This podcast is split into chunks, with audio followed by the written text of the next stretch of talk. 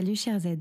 Cette semaine, on parle d'un métier dont le nom est un petit peu compliqué à retenir. Mais si on le décompose, on a d'une part la psychologie et de l'autre la motricité. C'est l'alliance de ces deux domaines qui permet la prise en charge de patients. Les psychomotriciens ou psychomotriciennes sont des auxiliaires de santé diplômés d'État. Ils sont inscrits auprès de la DRJSCS, la Direction régionale de la jeunesse, des sports et de la cohésion sociale. Ces professionnels évaluent les capacités psychomotrices d'un patient, allant du nourrisson aux personnes âgées. Les capacités dont on parle, ce sont par exemple la coordination du corps, l'orientation dans l'espace, mais aussi dans le temps, ou encore l'équilibre. Le rôle du psychomotricien consiste à aider des patients à mieux maîtriser leur corps et à dépasser leurs difficultés. Difficultés pour s'exprimer, pour lire ou écrire par exemple, déséquilibres ou difficultés pour marcher, ou encore des troubles du comportement comme l'hyperactivité ou l'autisme. La première étape est de dresser un bilan. Ensuite, il élabore une prise en charge individuelle pour aider à retrouver un bien-être, voire supprimer un handicap. L'action, le mouvement, le travail des émotions, il utilise plusieurs méthodes, comme des exercices de relaxation, d'orientation, des jeux, où il a recours également à la pratique de sport comme la natation, la danse ou le cirque. Bref, c'est un métier étonnant où l'on s'implique physiquement et où le quotidien est loin d'être monotone. Marion travaille comme psychomotricienne à Paris auprès d'enfants. Elle est diplômée depuis 5 ans. Le sport à haute dose a fait partie de sa vie, ce qui explique en partie son engouement pour ce métier qui allie prise en charge physique et psychique. Justine, elle, a 15 ans et vit en Normandie. Elle est en seconde et a entendu parler du métier de psychomotricienne par sa maman. Elle a même eu l'opportunité d'effectuer son stage de troisième dans un cabinet libéral, confirmant son envie de faire ce métier plus tard. Avec Marion, elle a pu discuter de l'exercice dans des structures publiques comme des hôpitaux ou des institutions privées. Bonjour Justine. Bonjour Marion. Alors, euh, je suis intéressée par le métier de psychomotricienne et euh, je voulais savoir quelles études fallait faire euh, pour faire ce métier et aussi quelles options fallait que je prenne au lycée. Ok. Euh, du coup, là, cette année, tu es en, quelle classe? Je suis en seconde.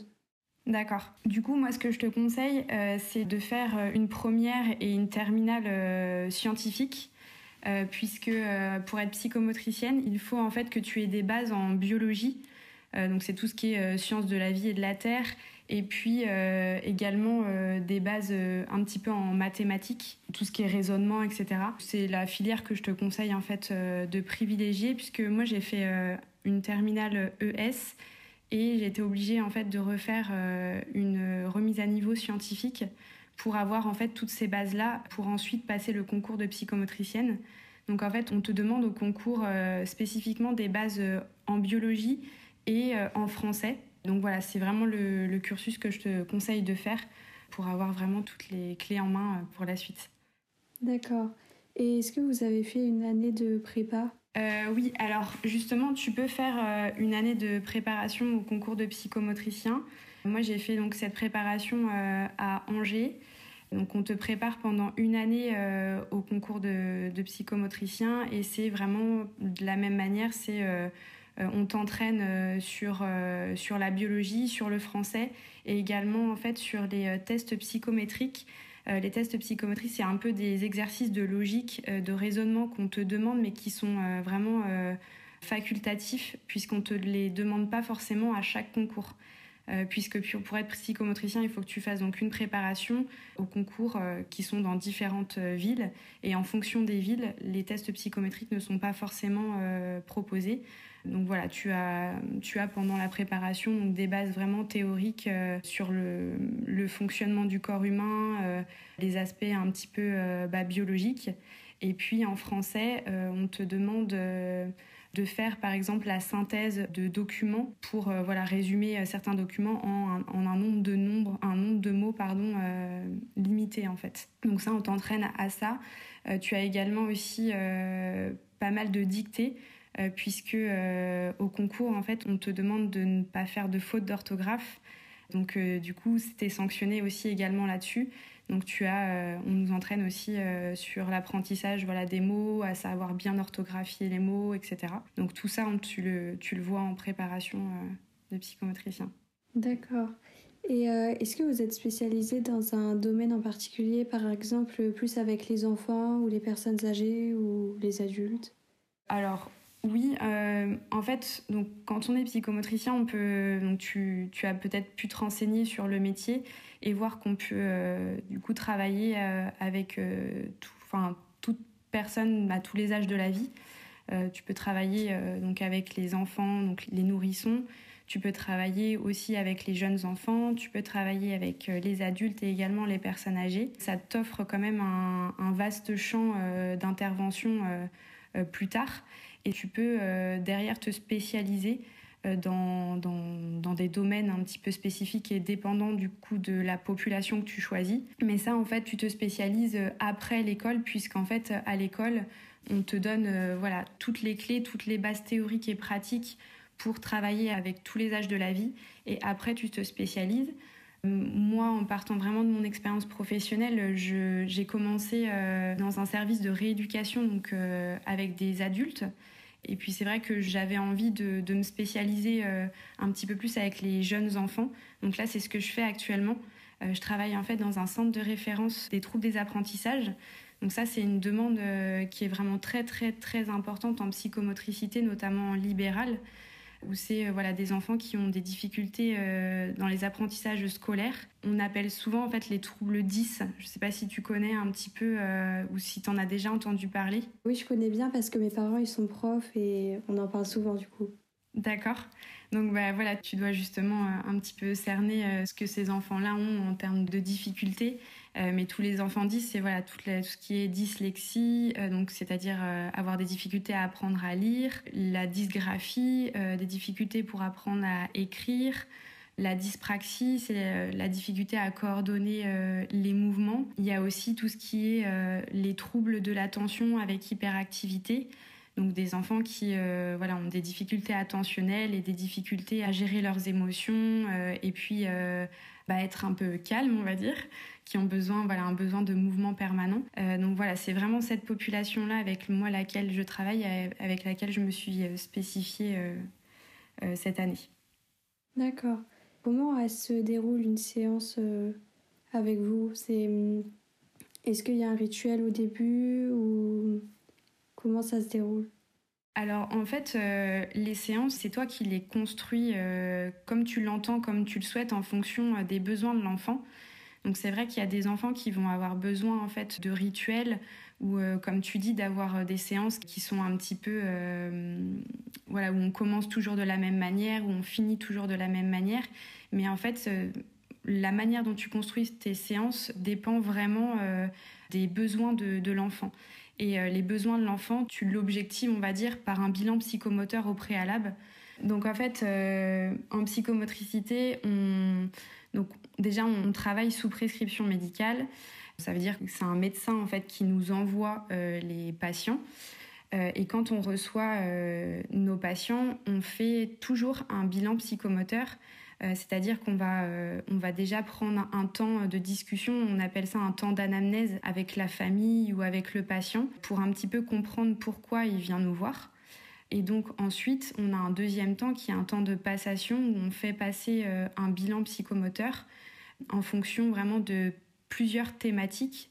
Donc euh, les thématiques, ça va être par exemple euh, la connaissance du schéma corporel, ça va être regarder un petit peu le graphisme, ça va être aussi bilanter un petit peu sur la connaissance du temps et de l'espace, la partie aussi motricité, voir comment en fait le patient bouge son corps, voilà, c'est plein de domaines dans lesquels on va, on va tester le patient et bien sûr en fonction de la demande euh, initiale pour laquelle il vient nous voir. Et puis ensuite, si le patient a besoin euh, d'une prise en charge, on va euh, élaborer ce qu'on appelle un projet thérapeutique, c'est-à-dire qu'on va définir en fait des objectifs de travail en fonction des difficultés qu'on a identifiées lors du bilan. Et c'est donc euh, sur ces objectifs-là qu'on va euh, voilà, euh, s'appuyer pour vraiment construire nos séances.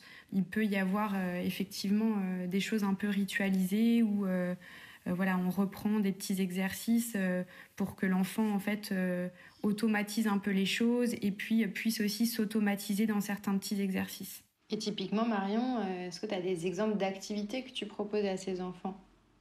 Typiquement, bon là je parle vraiment des enfants avec lesquels je travaille. C'est des enfants par exemple avec qui je vais beaucoup travailler la relaxation. Donc par exemple je vais organiser des petits groupes de relaxation. Donc on va faire euh, voilà, une séance type, ça va être commencer avec un petit temps d'accueil, avec euh, des exercices euh, de respiration. Ensuite, passer à un temps un petit peu de, pratique corporelle où on expérimente des choses avec le corps pour en fait aider les enfants à comprendre en fait comment fonctionne leur corps et à se détendre, à se relaxer. et puis après, on finit par un petit temps où en fait on verbalise c'est-à-dire qu'on va parler un petit peu des ressentis euh, et des éprouvés en fait corporels qu'on peut avoir par rapport à ce qu'on vient de faire euh, en termes d'expérimentation au niveau du corps.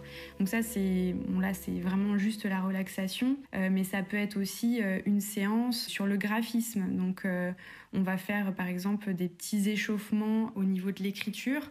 Donc ça va être voilà ça peut être très bien travaillé avec un ruban euh, pour essayer un petit peu de dissocier les différents mouvements au niveau de l'écriture parce que par exemple l'écriture c'est pas que prendre un crayon en main et euh, venir écrire sur, euh, sur une feuille de papier c'est en fait coordonner des mouvements au niveau du corps, c'est savoir en fait ajuster son tonus, c'est savoir mobiliser et bouger ses doigts. Donc en fait, ça fait vraiment travailler beaucoup de choses. Donc souvent, moi, je commence par des petits échauffements. Donc par exemple, ça peut être un ruban ou où on fait des mouvements qu'avec l'épaule, ensuite on fait des mouvements qu'avec le coude, qu'avec le poignet. Ça peut être aussi des petits échauffements euh, avec de la pâte à modeler, des petits échauffements euh, en faisant une gymnastique des doigts. Euh, et puis après, ça va être par exemple travailler le graphisme pour des enfants qui n'ont pas automatisé les trajectoires de lettres. Donc ça veut dire qu'ils ne savent pas comment on forme une lettre dans le bon sens. Donc on essaie de revoir vraiment le sens des lettres. Donc ça peut être aussi passer par le corps pour arriver à comprendre comment, par exemple, je fais un A. Donc on peut faire, euh, par exemple, un A avec une corde à sauter euh, ou avec une corde quelconque, et puis euh, venir faire des, enfin, marcher sur cette corde-là pour que l'enfant en fait passe par son corps et ensuite pour bien comprendre, voilà, le sens des lettres, arriver à ce qu'il, comment dire, il se repère au niveau euh, motricité globale pour ensuite arriver à ce qu'il se repère sur une feuille papier-crayon, on va dire. Euh, comment il est fait votre cabinet? Est-ce qu'il y a plus un coin euh, Tout à l'heure, vous parliez de pâte à modeler et tout ça. Un coin pâte à modeler, un coin relaxation ou tout est un peu mélangé?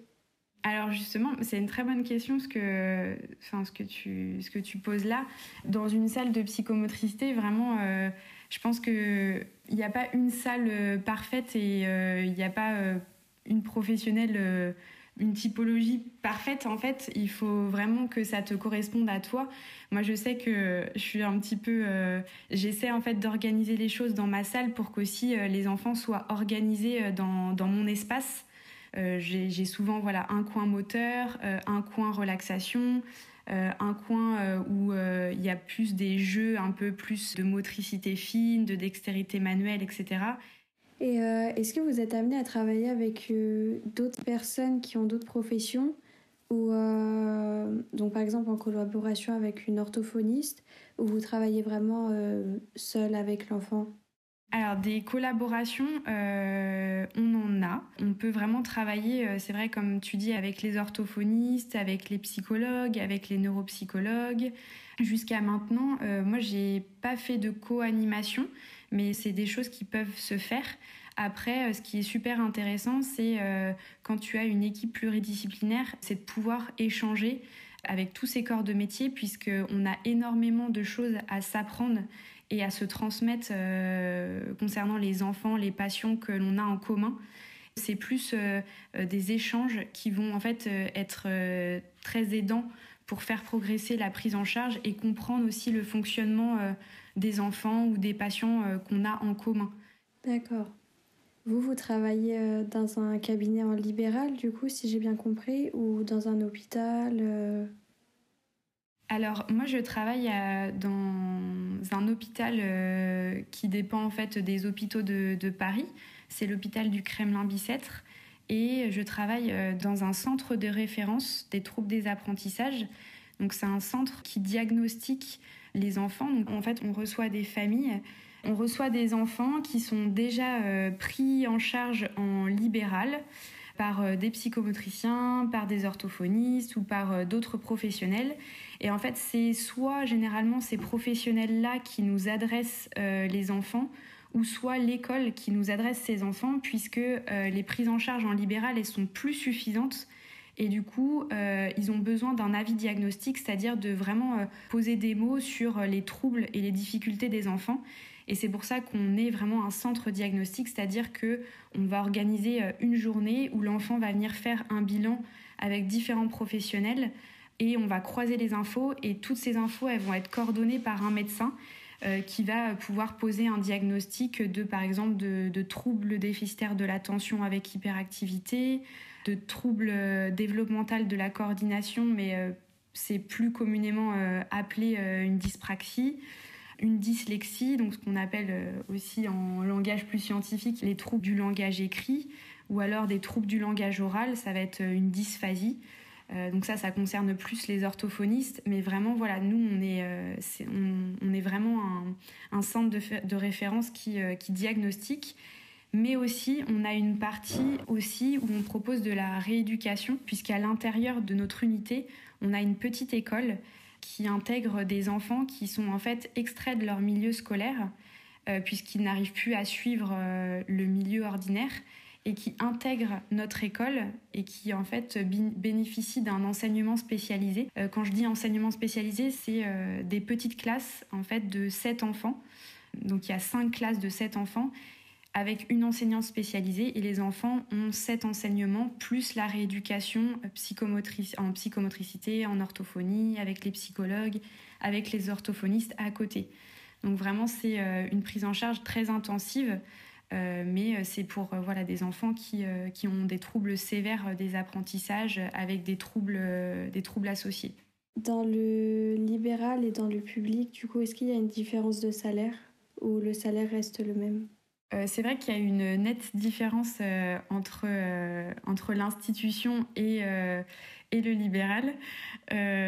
donc c'est vrai que voilà, c'est en libéral forcément c'est plus avantageux dans le sens où bah, tu gagnes mieux ta vie.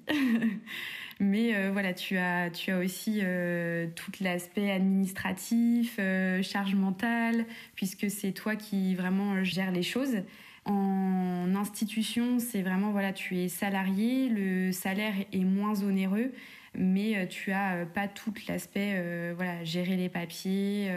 Enfin, c'est vraiment, ouais, c'est vraiment différent et l'aspect financier est, différent aussi.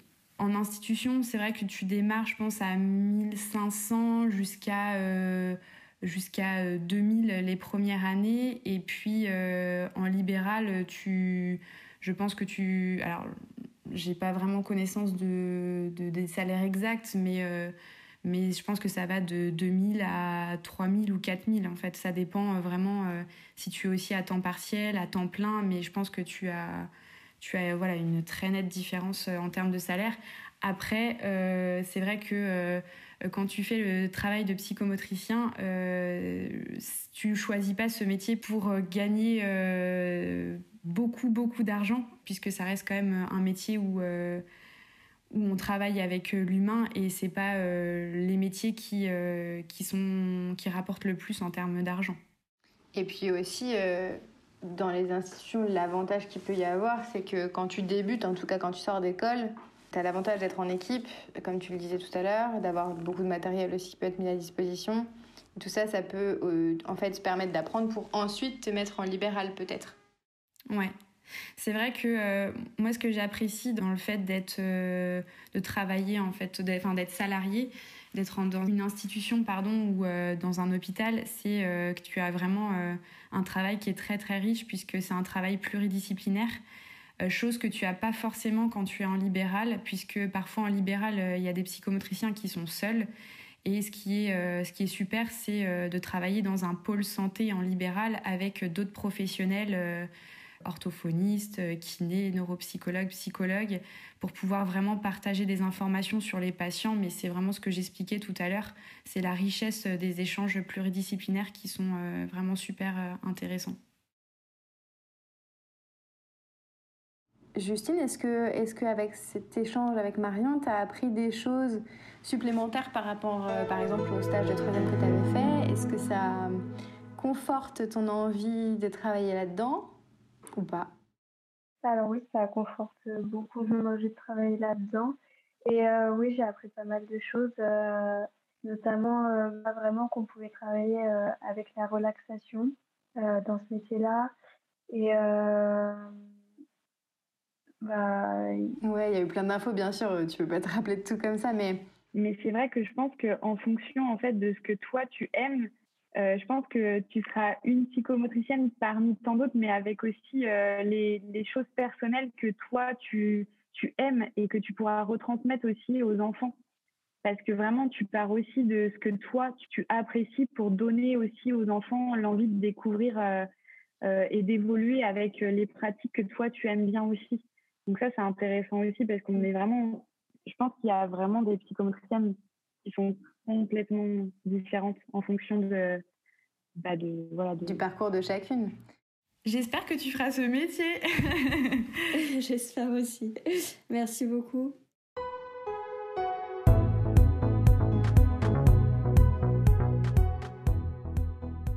C'est la fin de cette discussion passionnante. Si tu t'es retrouvé dans la description de ce métier faite par Marion, tu trouveras des informations supplémentaires en description de l'épisode.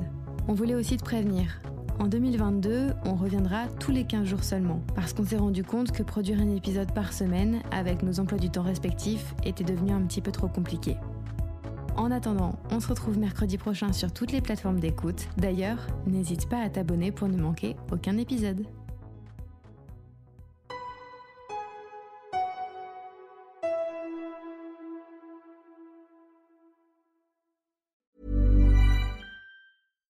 When you make decisions for your company, you look for the no-brainers. And if you have a lot of mailing to do, stamps.com is the ultimate no-brainer. It streamlines your processes to make your business more efficient, which makes you less busy. Mail checks, invoices, legal documents, and everything you need to keep your business running with stamps.com. Seamlessly connect with every major marketplace and shopping cart Schedule package pickups and see your cheapest and fastest shipping options from different carriers. With rates up to 89% off USPS and UPS rates. And with the Stamps.com mobile app, you can take care of mailing and shipping wherever you are. Make the same no-brainer decision as over 1 million other businesses with Stamps.com. Sign up with Code PROGRAM for a four-week trial, plus free postage and a free digital scale. No long-term commitments or contracts.